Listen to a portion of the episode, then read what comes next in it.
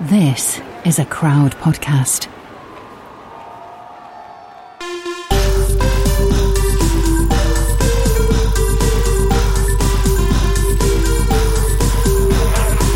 Hello, I'm Geraint Thomas, And I'm Tom Fordyce. and you've just entered the Geraint Thomas Cycling Club.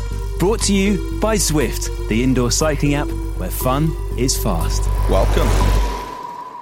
Tom, another week, another episode of the GTCC. Yeah, it is, G. Uh, things seem to be getting a bit more hectic for you now because the racing season has begun. And this podcast, I'm not saying it was ever your total focus, but it is having to squeeze around your racing calendar a bit, isn't it? I mean, that's commitment, to be fair. Yeah, I was going to say though, it's high up on the list of priorities. Actually, Tom, you know, just That's good to narrowly hear. behind racing. Yeah, it's uh, probably in, in front of training camps. To be fair, do all my training around the podcast. Family? Uh, yeah, it comes ahead of family and everything, mate. Yeah, Good I'm, I'm fully in. but uh, no, yeah, it's, it's just busy now. You know, I go from race to training camp to you know I'm home for a week or so and then back away again, and kind of just this is when fully living out of a suitcase now. So never in one place more than sort of like, well, the longest place I am is probably Tenerife for two weeks, and then you know a week at home.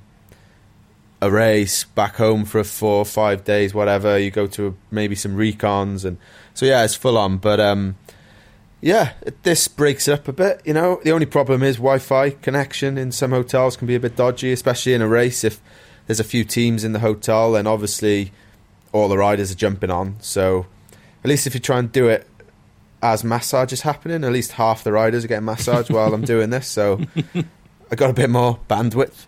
I don't know. I don't know how they managed to do it years ago because obviously with the Grand Slam match um, with Wales in the Six Nations a few weeks ago now, oh, I really struggled to. I didn't have any phone reception. Uh, we were in the middle of nowhere. Yeah, I know. As if you can't get phone reception these days, eh? And then the hotel had Wi-Fi, but it was super slow, and I didn't have a VPN to stream like uh, iPlayer. So basically, I was just screwed. So I just went old school, got BBC Radio Wales on, and uh, yeah, listened to it on the radio. So it was different, but and also a, a new appreciation for those boys because commentating on a game and describing it, you'd never really think about it, do you? But for, I could never do that. Like I struggle to just explain how to ride a team pursuit, you know. like, and these boys are saying what's happening in the game. So yeah, fair play. It was um, yeah, it was different. Shame about the result, but yeah, you know. By the way, your sunglasses um, tan line, your panda eyes, are coming on an absolute treat now you're out in the sun a bit. Yeah, that's because I'm racing more, I guess. Because uh, when I'm training, I do try and take my glasses off every now and again. When you're going uphill, you know, try and even it out a bit because, yeah, panda eyes aren't the most sort of, you know, tan lines are one thing on your legs, but people don't really see that so often. Yeah, panda eyes is a bit different, especially when with all the face masks going on now as well. You know, it's it, uh, it's, it's not a sight, but this the things we got to put up with. Tom, you know, being a pro, it's it's hard life. It's a brutal life, isn't it? I think my favourite ones are the ones where someone's got quite a distinctive arm on their sunglasses, and they get even a sort of a little white stripe from their eye, from their sort of the end of their eyebrow to their ear. Even helmet straps, that's like That's it. Yeah, yeah. Well, that's another level. That is. Luckily, I don't get them. Yeah, there's a few boys that have like sort of lines from you know their sideboards down to their whatever it's called, chin thing, ends of their chin, Face corner. face corner. There we go. Right, let's get on with the show.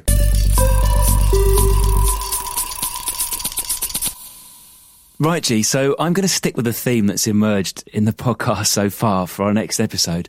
I'm going to choose a topic that I've got absolutely no experience of. So today's episode is about winning. nice. I like it. So you never won a bike race? Well, I've won back in the day, I used to win triathlons, but I know the high regard that road cyclists hold uh, the the cycling abilities and the handling abilities of triathletes. so I'm slightly low to mention that because if I if I said I'd never rode ridden my bike ever before, you would still probably think I could ride my bike better than a triathlete. Yeah, probably would actually. Isn't it? It's one of those uh, bad names triathletes have, I guess. But and Cameron Wurf just solidified that as well in this team. So Yeah, yeah. There was something I won in a foot with a football team I used to play for in London. We once won the Wimbledon and District League Cup, and uh, I think it had been won by three teams who'd won the FA Cup because it had been won by Wimbledon, and I think in about 1890 it had been won by Clapham Rovers or something like that went to, who won the FA Cup when it didn't matter, and that was an amazing day. It wasn't winning the tour, but it was it was an amazing celebration afterwards. I played for Cubs actually. I had a Cubs football team, and uh, yeah, we won we won the league, but then the organisers or whatever found out that one of our, our, goalkeeper was overage by four months, and they docked us some points, so we didn't four win. Four months.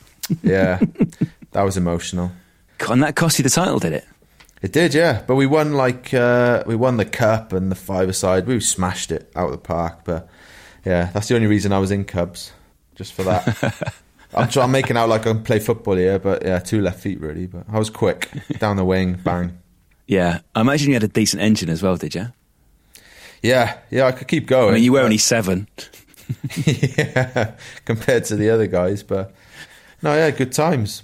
The weird thing about cycling is you could go your whole career and never win because of the number of you in the field. Like people always say, it's hard to bet on golf because of the number of contenders. It's why even at like Tiger Woods' peak, when he was winning a crazy number of of golf tournaments, you could still pick him up for sort of eight or nine to one going into a major. And, and cycling is like that to, to, the nth degree, isn't it? It's, it's so much harder to win a race. Let's say, how many rides you got the tour? Let's say 180 odd at the tour. Each day, you've only really got one winner out of all that. Yeah, yeah. And the tour, you know, it's high chance that a couple of riders win a few stages. So it's 21 stages. You could easily finish the tour with only 10 people actually winning a stage. Um, you know, some sprinters might end up winning four, three or four, five you know, I think Cav's won five in one tour, maybe. You know, he's won 30 stages yeah. altogether, so prolific. So yeah, it is a, it is a funny way because you know, as we've said in previous pods, you grow up as a junior, you win. Generally, you don't turn professional without having won any bike races, and then you join the pro ranks, and yeah, depending on how you go, you end up finding your little niche and, and what you're good at, and some people continue to go up that ladder and graduate, and others just sort of stay stay where they are. And yeah, plenty of guys can can finish their career without even winning a race, which is um, crazy, really. Yeah.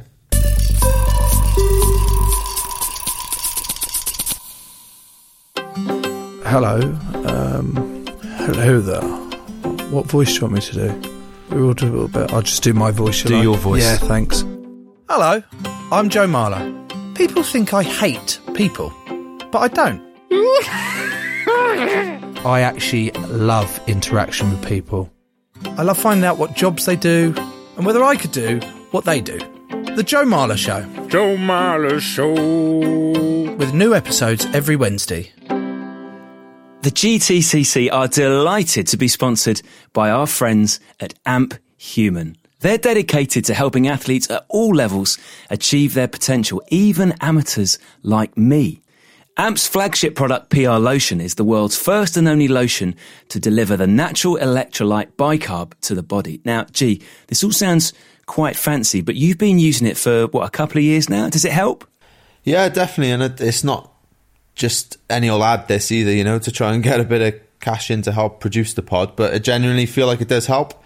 Kind of lather it on wherever you want, whatever muscles are working. So, yeah, bang it all over my legs for any hard session or, uh, yeah, time trial. Well, there's studies as well that show a 50% reduction in muscle soreness when using PR lotion.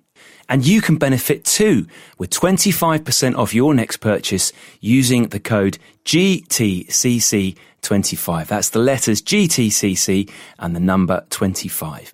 Just visit amphuman.com forward slash GTCC and start training with your PR lotion today. Right, Tom. So I've gone out and I've found a proper winner for you. She's a World and Commonwealth Games road race champion, Olympic silver medalist, four time British road race champion, and also won a world title on the track too. Today's guest, Lizzie Deignan. Welcome. Thanks. Thanks for having me on. Listen, Lizzie, I've got so many questions about winning because it's something that's never happened to me. Um, so my first question, and this is this is for both of you really, what I'd like to know, of someone who doesn't win, is what is it like the moment you cross the line? Literally the moment you cross the line and you've won, what's it like?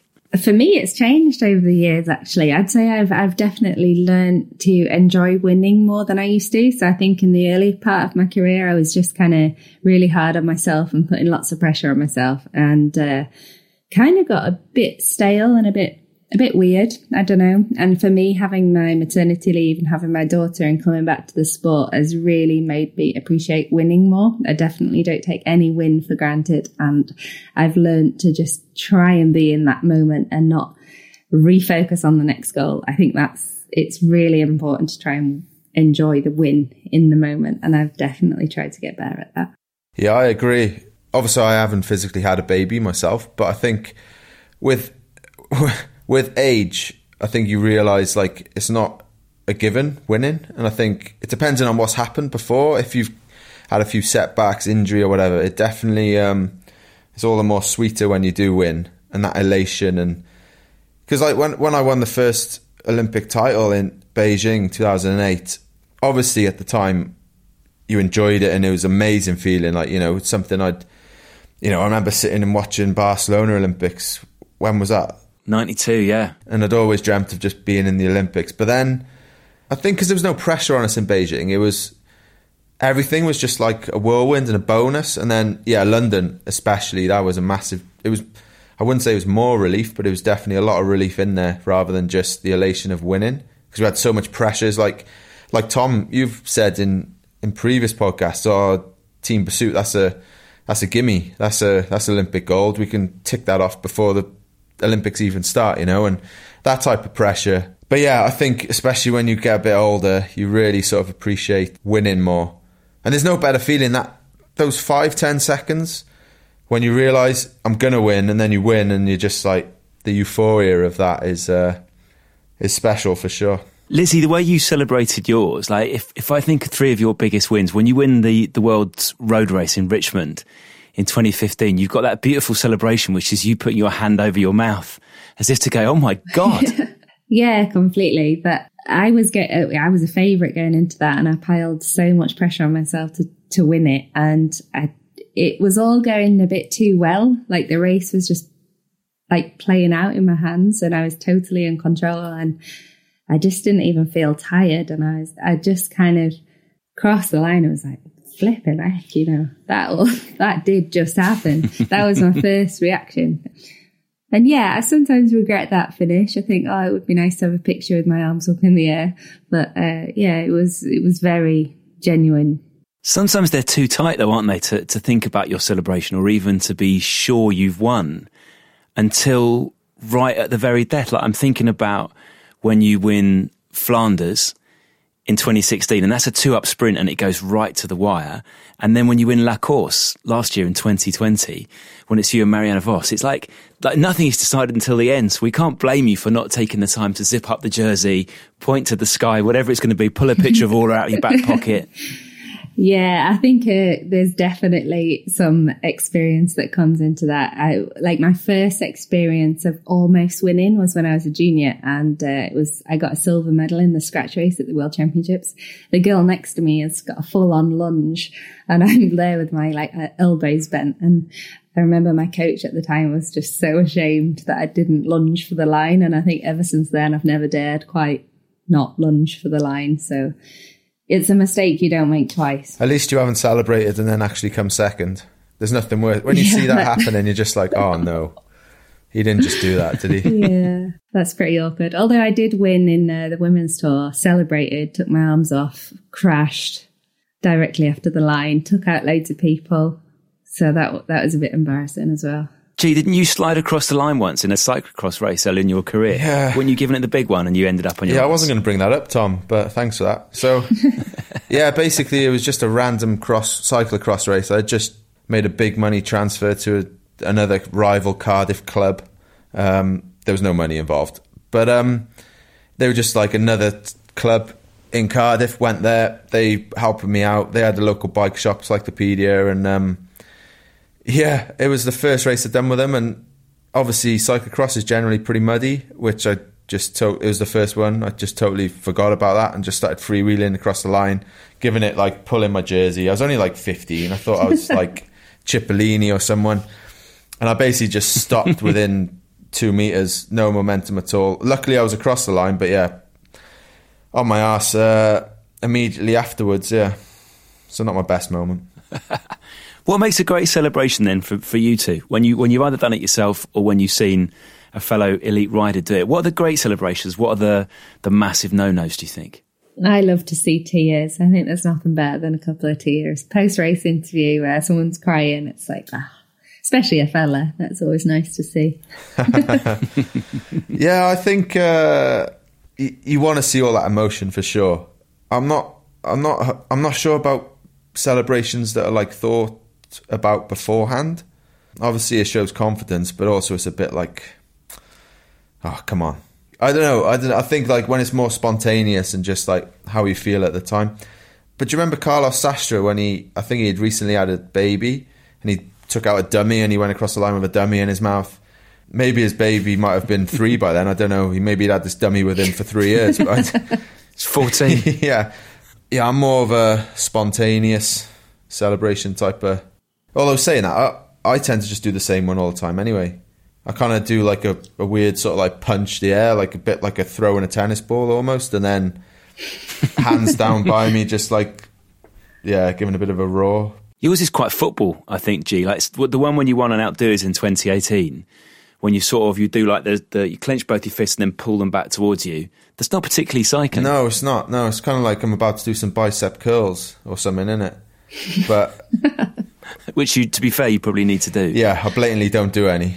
What about you, Lizzie? Do you have any a go-to celebration then, or Uh, definitely not. No, I, I'm, yeah. I mean, the first race back that I won after having all that, it's just the most embarrassing finish photo. Like my jersey's completely wide open and my helmet's wonky, my glasses are wonky. I just look delighted that I've like managed to do it. So that's kind of, it's actually one of my favourite photos because it's just so honest. It's just what do you like, find's better, winning alone or you know, like in a in a two-up sprint or something? You know, because I think in a sprint it's a bit more sort of like the emotion is suddenly like, "Wow, yeah, I've won!" Right? Whereas on your own, you get to enjoy it more, but it's a bit less. You don't really hit the real excitement. you don't get the same high, I don't think. Yeah. No. I think for me, the favourite kind of win is some of the races I've done this year with my teammate Elisa Longo Borghini, they've been really tactical.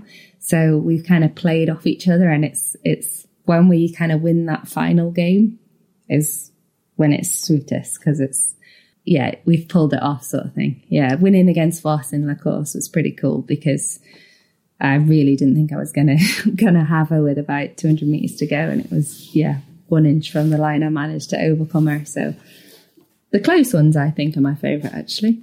When does it kick in? That feeling does it does it take a little bit of time to percolate in? Yeah, I think it it does for me. But it's one of those things you it's always with hindsight or retrospect that you think, God, I was flying then, or God, it was great to win then, and Yeah, and I think cycling, there's always, especially if it's in a stage race, there's always another day. You want to really enjoy that moment, and you kind of do, but then you're also like, oh, got a stage tomorrow. I need my recovery. I need to warm down. I need to stay off my feet. And you're thinking all this rather than just thinking, holy shit, just won on Alpe d'Huez or whatever, you know? What happens in the immediate aftermath of a victory? Because if, if us like watching on TV, we, we see you cross the line, arms up, hand over mouth, wh- whatever it might be, and then we might see a, a shot of you with your soigneur having a, a, a jacket draped over your shoulders, but we don't see the rest of it until you appear on the podium. So what's the routine for when you win? Well, if you're lucky or unlucky, it depends on what kind of security you get at the finish. Some of them are just awful and they kind of hmm. manhandle you into the podium before you've even had a chance to like get a jacket on, you know. I think it's probably different from my experience to something like G at the Tour de France. I mean, I'm sure being in the yellow jersey is completely different protocol, but it's generally just busy and you don't your feet don't touch the ground until you've finally sat down on the airplane home in my experience. So it's sometimes a bit disappointing because you get back to the bus and everybody's already gone because they've got a flight to catch or whatever. Yeah. So it's um you always want a bit more time with the people that made it happen in my experience. But yeah, the next race is already for is what people are thinking about usually. Yeah, I think like in the tour, for instance, especially if in like if you're in yellow, it's, it is just a scrum at the finish. Suddenly, like you've just done, I don't know, a 40k TT. You're breathing like you, you know, your max. And you're struggling to catch your breath, and then suddenly you've got reporters shoving a microphone in your face, um, and then you got photographers, and you got one soigneur with you who's sort of like your your helper, who sort of you know gives you your recovery drink and tries to look after you a bit. He's trying to beat away like twenty photographers, and suddenly then he, they shepherd you behind the podium, and then you kind of immediately on your bike warming down, got your recovery drinks. You're kind of like, well, tomorrow's a day in the mountains, so then you try and, if you have one, you sort of in, try to enjoy that bit.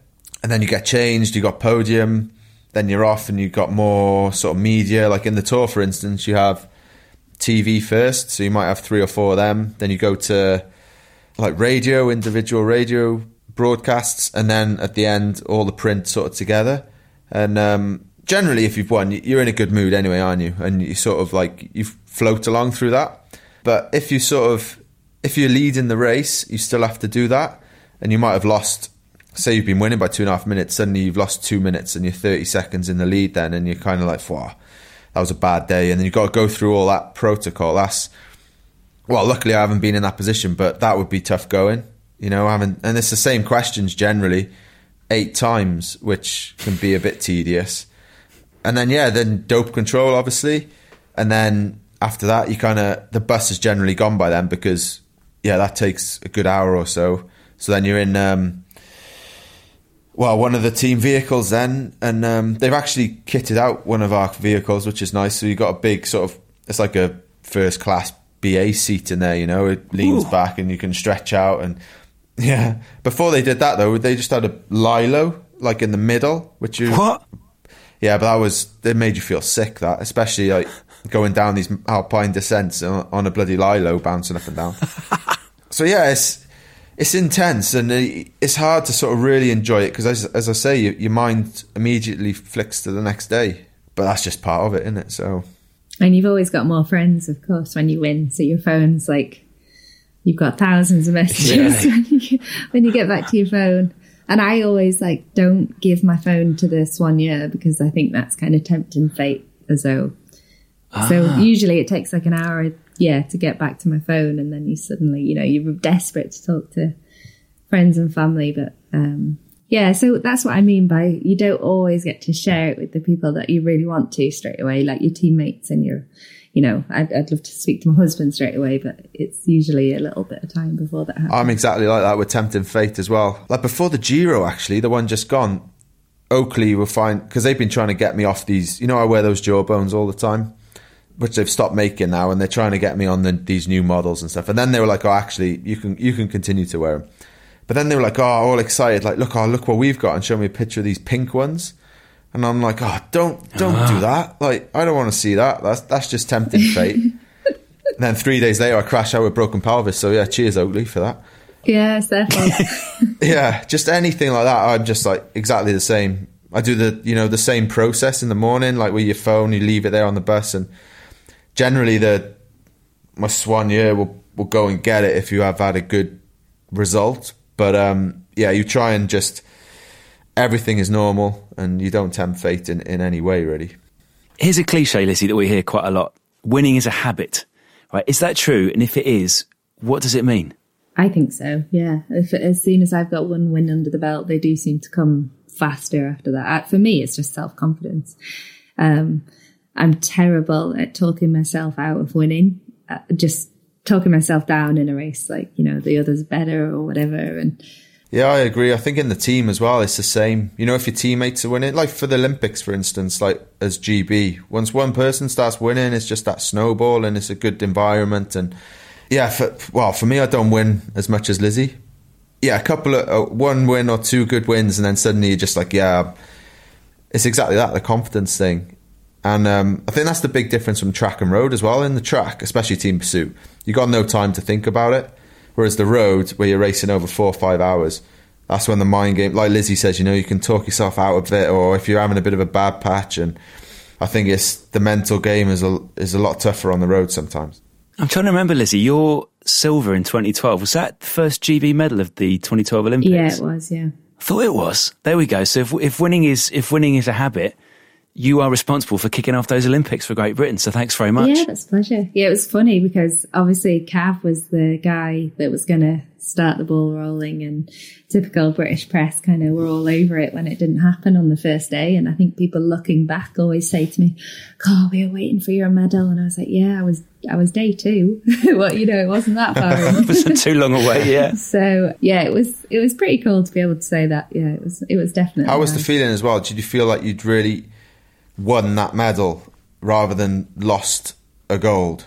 It was weird. My initial thoughts were like completely towards Rio. How's that? I'll get ro- gold in Rio. That was with straight away. Straight away, like you're literally thinking of four years later on the day. of the Yeah, which is awful, road race. isn't it? Wow. Um, and then and then I was like on the podium with Buckingham Palace behind me, like just completely elated because I, I lost to someone who is faster than me in a sprint. You know, on paper, Marianne Vos was so dominant at the time as well. So before the race, I would have been happy with a top ten. So you know, a silver medal was above and beyond expectation. And still, I think will probably be the highlight of my career. Just those games were just incredible. I felt like I won, yeah, because it hmm. translate an Olympic medal it, during London translated to everybody. Everyone in my community finally understood that I was a professional bike rider and not just skipping school for no reason. It was really nice. Yeah. So what you do as a day job then? That's what getting at. What what you do? Oh, I'm a cyclist. Yeah. yeah, yeah. yeah, But how do you make money? How do you get by? No. yeah, finally. I do think we're in it. We are seem to be more and more in um, a nation of cyclists. So That's thanks to you two in part, isn't it? I hope so. Yeah, it's nice to think that think that way. Definitely. So, in the aftermath of big wins, like, gee, I I know you say that at stage races you can't celebrate, but there are also occasions where there is no race the next day. There's no race for a week or two. So, what are the best celebrations that you've been involved in? And gee, I'm, I'm thinking specifically of a nightclub in Paris in in in 2018. Yeah, that was just insane, really. The hardest bit of that, though, is it I pretty much won it after the time trial on stage 20, but you still have a day to go. So you can't, like, I remember when going back to the hotel, and in previous tours, I'd switched off a bit and enjoyed it and had some beers with the boys. And yeah, the next day you just roll around, doesn't matter what happens. We have, don't have a sprinter, so we just sort of finish it. But then obviously, when I was in the yellow jersey, I was like, "Whoa, I don't want to not feel good, basically, or you know, be under the weather a bit because I've had a couple of beers and have a bit of a fuzzy head." So I just had the one with everyone, and then went to bed, and then just treated it as another day, just delayed it for one more day, and then, yeah, in Paris was just insane. It was, it was almost like our wedding again, except I was the bride this time, because you know,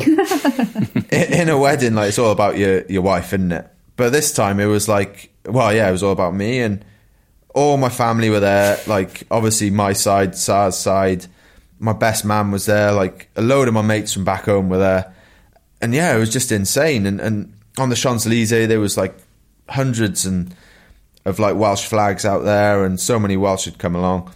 So, yeah, that party was just obviously I would think it, but it was the best one I've had post tour, obviously. And yeah, it just it just escalated quickly. You know, by the end of the night, Jeff Banks was there, who actually did our wedding suits. He had his top off. You know, I think most of the people had their tops off. Boys, I'll, I'll say, not the women. Why do cyclists do that? I don't know. I, like, It's not like you've got the best bods, is it? No, you should be taking your trousers off. Anything if you want to highlight a part of your physique. I'm not sure. Even that is not, you know, with the tan lines and everything. That's not a good sight either, really, is it? But, yeah, I just remember Dave B coming up to me and just like, take your shirt off, and just rips my shirt like buttons everywhere. I was like, okay, yeah. But yeah, it was just one of those nights. Just really enjoyed. Yeah, Wow, my manager's never done that to me. Thank goodness. yeah. I think that'd be a bit more of an issue, maybe. Yeah. But the track worlds always used to be a good last night, though. You know, when we used to do them, I think they've changed a bit these days. But Yeah, I think they're a bit serious now. What did you do in um, at the Worlds in 2015 then, Lizzie? Were you too tired to party, or did you did you perversely get like a sudden wave of energy?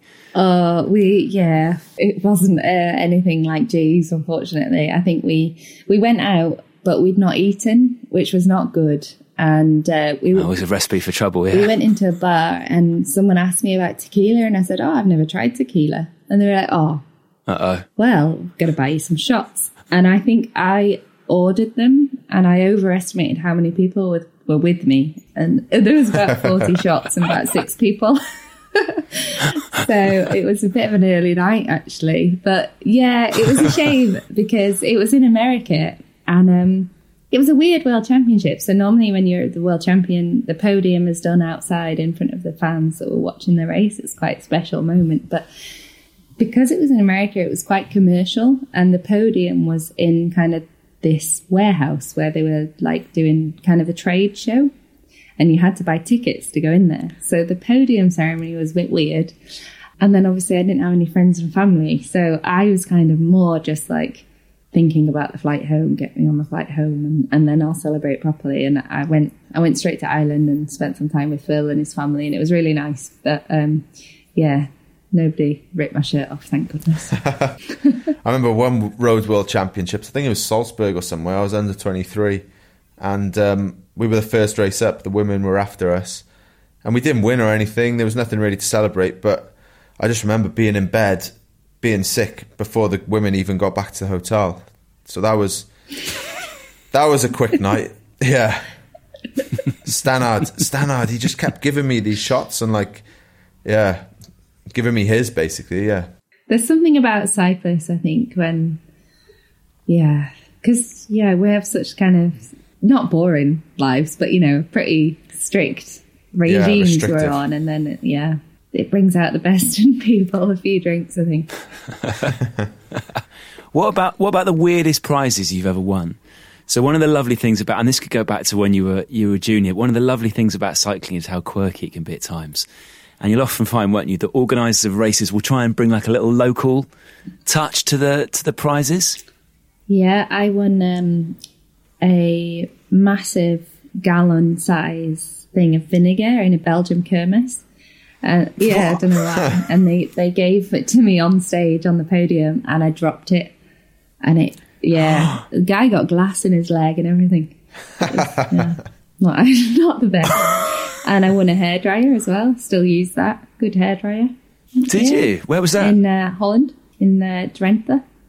was that part of the, that? Wasn't the main prize? Was it? Was that, that like some sort of bonus element from one of the sponsors? Yeah, it was a bonus. Yeah, Electrolux Okay. sponsored it. I think the winner got a washing machine, but I got a hairdryer, which I was pretty happy with.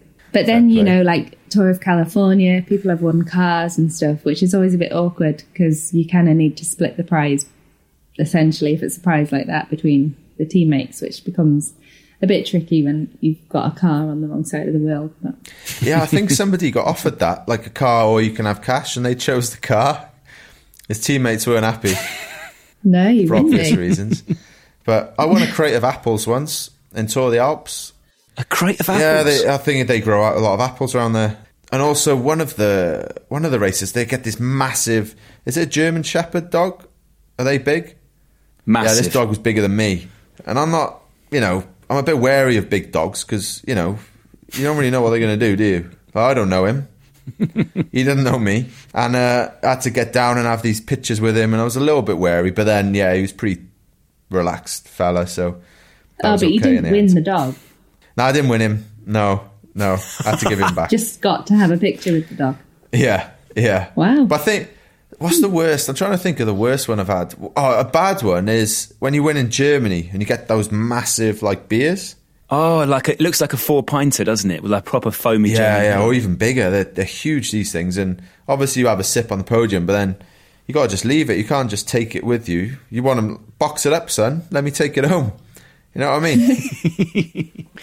What about when you you win your own weight in something, which like for ordinary people like me is is quite good, but it's a bit of a it's a bit of a rip off if you're a cyclist.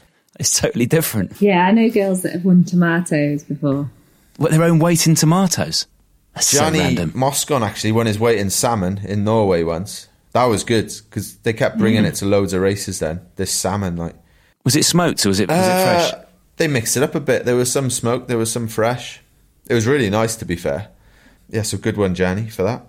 I won my weight in chocolate once, junior Paris Roubaix, and I remember them asking me how heavy I was, and I said something like eighty kilos, and they were like looking at looking at me up and down, like, with those legs, you're not 80 kilos, mate. But um, they were like these tiny little like they looked like cobbles basically, and they were they were bloody good. But um, and my weight in beer, I've won that twice actually. When there's weight in beer on the line, I step up, and uh, one one was E3. It was the year we got married, so that was ideal. So Kwaremont, the beer, Belgian beer. Yeah, I had my weight in beer there, and I don't think they because somebody had said it pr- before the race, and I don't think anyone's actually tried claiming it. But I was like, oh wow, get married in October could do with like you know seventy liters of beer. Spoke to them, and they were a bit like, oh, oh, really? Are you sure? I was like, yeah, yeah, yeah. Like if you can, that'd be great.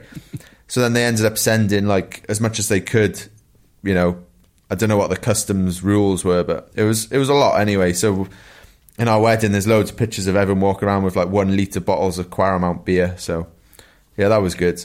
Lizzie, are you someone who is competitive because you because you won such a lot? Are you competitive in every single area of your life? So at the the Deignan Christmas table, are you trying to win uh, Monopoly? Are you uh, you in bits if you don't win Cluedo? No, do you know what? I think this is actually one of my weaknesses. Um, as a professional athlete, I don't think I'm competitive enough. We were talking about this. We had a team psychology meeting on the training camp this week. And I think sometimes I miss that real attitude where, you know, I don't think a bike race has ever brought me to tears if I've not won or I'd be the person if if Monopoly was getting serious at home I'd just be laughing at people I just can't get my head around people who take that kind of stuff too seriously. It's just not me. I think I'm really competitive with myself rather than with other people. You know, sometimes you look into the eye of a competitor, like Marianne Vos. Like, I remember when I was younger doing kermesses in Belgium with her. You know, we'd just done, we were just doing it as a training race, really. We'd just done bigger races, but her desire to win and her anger at not winning when she crossed the line, I just can't replicate that. Like, I'm, I kind of all or nothing a bit really. Like I have my goals that I'm focused on winning, and otherwise I'm pretty laid back. I think. Yeah, I kind of agree. There's part of me that like, yeah, when you say Christmas Day, I still want to beat the in-laws. You know, like badly. Ah, uh, you are competitive then. yeah, yeah, but then I rationalise it when I lose because I'm like, well, it's just a ball game. What have you ever done? Have you ever won the tour? I get all aggressive then, and then doesn't sound like you've rationalised it no. at all. It sounds like you're quite a sore loser. yeah. maybe I am, but you're one of no, those annoying people. No, I'm not as bad as like Cav. Cav, the the board will be like thrown up against the wall, and he'll storm out, and he won't speak to you for weeks. You know, lad, you're cheating, lad. You can't do that. But I agree with him in in the rules. Though you got to play properly. If we're playing, play by the rules. Don't be like doing some silly stuff now. Take it seriously, and then then we can have organised fun. You know what I mean? Oh um, no! Oh. uh, but nah, yeah, I'm kind of halfway house with it. Really, you want to win them, but then at the end of the day, you realise like you've got bigger fish to fry, haven't you?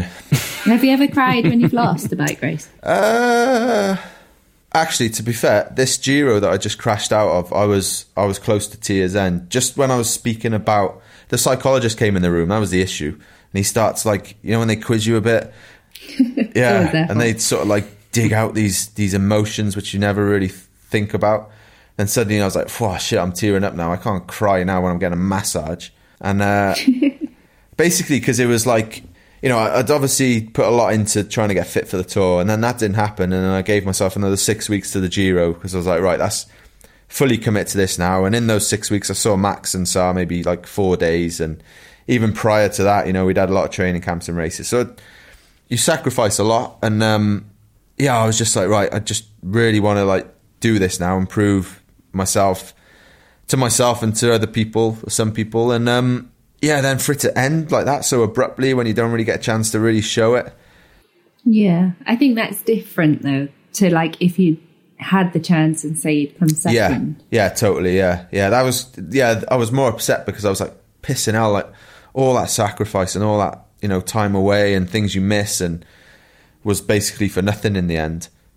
Yeah, like I've never really got that upset about just coming second or not getting on the podium or whatever. Because at the end of the day, you kind of think at that moment in time, I did what I thought was right. Like I didn't purposely go out there and try and lose that race, and you try and learn from it and stuff like that. But yeah, I never get get super angry afterwards. Like, no.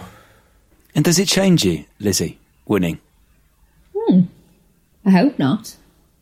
I, I don't think it's changed uh, Lizzie, but it's definitely changed some people.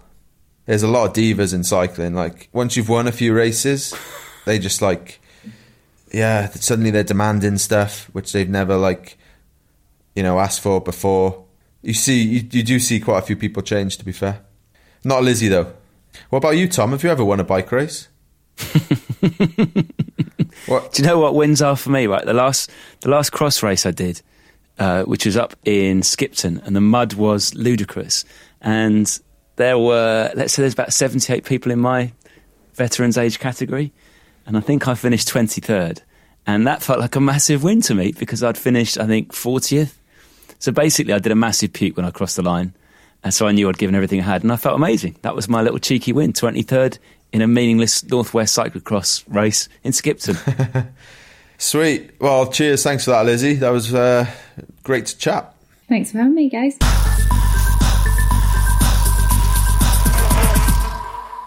Tom, your Zwift journey continues. What's news this week? Well, I tell you what, G, because most of my time on Zwift has been spent in the depths of winter, um, today I've been utilising my Zwift legs out in the real world, and it's been rather nice. Like, was I massively quicker as I cycled through the Cheshire lanes around Knutsford? I'd like to think a little bit quicker at least. Good stuff. It's all working then. Yeah, I think so, G. And if you fancy giving Zwift a try, just go to Zwift.com to start your free trial. Also, that means you can join our club ride every Wednesday at 6 pm. Everyone's welcome.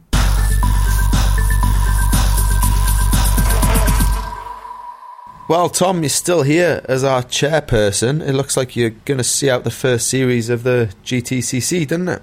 Yeah, I've made some sort of massive tactical error here, G. I don't know how this has slipped past me because my whole ethos as chairperson has been to give other people jobs, yet I've failed to give away my own job. Anyway, should we crack on with any other business then? Yeah, absolutely. Here's what we got for today, G. We'll start with the appointments as usual. Now, we've got a couple of GTCC social secretaries already, haven't we? But we've had this suggestion from Jeff Abram. He said, why don't we have regional social secretaries? Now, I think one of the reasons for this is Jeff would like to put himself forward for Northwest England. He says, we could use our cycling clubhouse as a social base. It just happens to be a Manchester based microbrewery and craft beer tap house called the Secret Sip and Courtyard based in Royton, Manchester. Not a bad clubhouse, I'm sure you will agree. Listen, Jeff, I do agree massively. You had me at microbrewery. Yeah, definitely. I agree with that, Tom. I'd say he's, he's right in there. Nice. Well, I mean, microbrewery just means they make a small number of beers, doesn't it? It doesn't mean like it's a really small brewery that only five GTCC members will be able to get into. yeah, it's not a brewery for the borrowers. But uh, yeah, no, I like that. I like that. Sound of that. Right, perfect. Listen, if you fancy being a regional social secretary, just get in touch in all the usual places.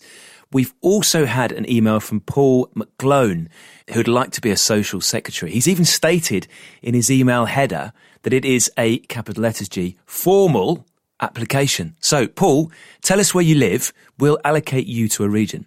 G, he also seems to be the director of an investment bank. So I don't know if he can help us out with some finances. Oh, very nice. So, um, yeah, we got our tipster, so we can win a load of winnings, and then this guy can invest it all for us. Perfect. We're not just a, a podcast for you know entertainment here. We're looking after people's well finances as well, aren't we? Yeah, I don't know how good Paul is. That's the only question. A bit like our tipster. Paul, I would like to see some evidence of how good your investments Yeah. have been because we can all invest. It's where the investments come off. He's just going to rinse us, isn't he? This guy. it's it's some big big fraud. That's what it is. Yeah, he's going to ask for the GCCC bank account number first, isn't he? And say that he can transfer £20,000 into our account as soon as we give him the details. We've also had a lovely message from Edwin, who lives in Singapore. He sent in a picture of his son, and his son's name, Geraint, is Geraint. He's named him after you. And he'd like to put his hat in the ring for the position of the GTCC Asia representative. Surely, surely he's in. Most definitely, especially with a name like Geraint in Asia. Yeah, fair play, hundred percent. He's a Asia ambassador for sure. I mean, you've had issues with people trying to get the correct pronunciation of Geraint. You've been Gerant, you've been you've been Grant, I believe, at times as well, haven't you? So quite how people are going to deal with Geraint in Singapore could be interesting. Should we do some shout outs to finish, G? Yeah, okay, so I got one here. First one goes to Steve Mills, who's, if you don't remember, is our health and safety ambassador. He's got back in touch to say, don't worry about the high vis or the clipboard. We'll be checking for helmets, matching kit, and sock length. So there you go, team. You know what Steve's going to be looking out for. Here's a nice one, G. Jonathan Boothroyd wants a shout out for his mate Dale. He says, G's a great inspiration to us all, but I'd like to acknowledge the inspiration these guys provide me. Dale suffered a massive heart attack after coming in second on a crit race. He came close to losing his life, but we soon had him back on his bike, and this is him crossing the finish line of the 100k around the Bay ride a few months later with our cardiac rehab cycling team. What a ledge! And finally, G, here's one for you. Paul James says he's new to cycling and he'd like some advice on remembering to pull up on the pedals when he's clipped in. He also said, how do you make this a natural motion that you don't need to think about? And he says, I think you found a gruppetto man too. Now, my understanding on this G, which won't be as good as yours, is that this whole thing about pulling up on the pedals was a bit of a misnomer because your something about your calf muscles can't contract quickly enough to do it, and it's more about the analogy of the pedals as a football, and you sort of roll your foot over the football down the other side, and then roll your foot back over the football. Yeah, I don't know. It's kind of like asking someone, "How do you walk?" You know what I mean? Like, it's just something you do. I don't know. I don't think about it. Um, I, I would say though, riding the track bike helps with your pedaling because obviously there's no freewheeling, and it, it is a well, you know, your, your your legs are sort of. I don't know. It's a different feeling. I think that that definitely helps with the pedal stroke. Um, pwah, yeah, the football analogy, I guess, works. I don't know. I just pedal, mate. but I don't know. You do see some people like stomp. Like um, Julian Winn, who used to be a Welsh, he rode for Wales, Commie Games, all sorts. He was a professional for a few years, and he just used to like stomp the pedals, like as if he was like pistons, really. And it's really ugly. Sort of. He was a nice guy. He was. He was actually a handsome chap, but his pedaling style was, uh, yeah, was it wasn't Abhorrent. the nicest. Yeah, he needed to get on the track. But um, yeah, let's go with the football analogy anyway. Yeah, roll the football, guys.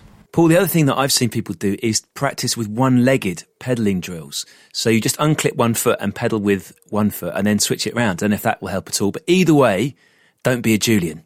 Yeah? And if you fancy listening to another pod on your rides this week, Tom, what can our listeners try out? Yeah, how about this one, G? How about Death of a Sports Star? It's presented by the legendary Elroy Spoonface Powell. You can check out episodes about Kobe Bryant, about Payne Stewart, Marco Pantani, Flojo, Jonah Lomu, and more. There's a new episode out every Monday. Just search for Death of a Sports Star. We'll see you next time. That was the Geraint Thomas Cycling Club. Thanks to our new social secretaries, Jeff Abram and Paul McGlone, and to our Asia ambassador, Edwin, to our head of social media, Fionn Clark, our head of music, Emma Hickman, our treasurer, Diane Barker, and our honorary president, Mike Carr. And of course, to you for listening.